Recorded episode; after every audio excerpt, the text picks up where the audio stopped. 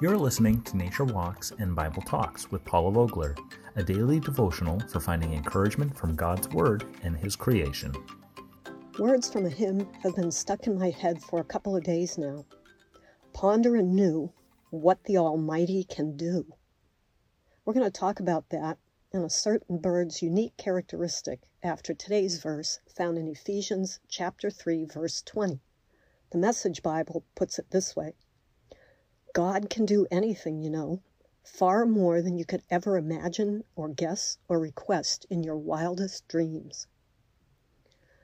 A common moorhen, also known as a swamp chicken due to its size and shape, is easily recognizable by its yellow tipped red beak that extends between its eyes to its forehead, creating what is called a shield.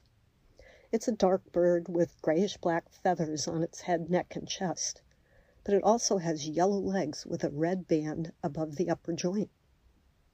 While it is one of the most common birds found around the world, hence the name, I suppose, I found only one thing the common moorhen can do that I thought was interesting walking on water.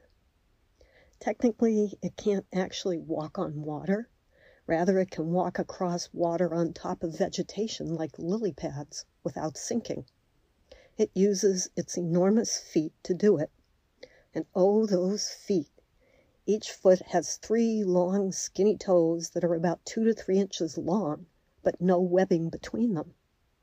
The birds kind of gracefully flop their feet when they walk, like when people walk around with flippers on their feet. Baby moorhens are even funnier because sometimes their feet seem as big as their bodies. Unlike the moorhens and their one cool thing they can do, when I pondered anew about God, like the hymn says, there was an abundance of examples in the Bible of what he can do. Parting the Red Sea, sending food to feed the masses who were wandering in the wilderness, Noah and the flood, creation itself, Isaiah and his Mount Carmel experience with God, Jonah being swallowed by the big fish, in the New Testament, turning water to grape juice, casting out demons, raising the dead. And then I realized I'm thinking about what he did in the past, not what he can do now. What about the present? Do I believe he still can? Can he heal a broken heart? Can he transform a life? Can he bring reconciliation? Can he fight for us? And is he stronger than a pandemic terrorist attack or any natural disaster Satan throws our way? It's a question to think about, something to ponder. Your answer and mine reflects where our relationship with God is. Is our belief along the lines of, yes, but because we don't want to be disappointed or have our faith shaken if a situation doesn't play out the way we want it to or think it should? It comes down to this for me trust. I can't figure everything out or understand the why behind who gets a miracle and who doesn't.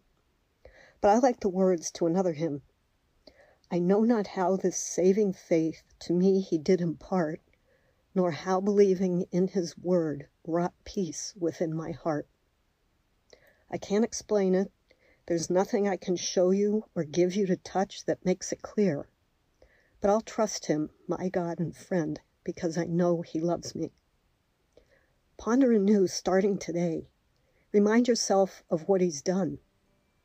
As a popular Christian song says, Did he move every mountain? Did he part every sea? Yes, he did. So, yes, he can.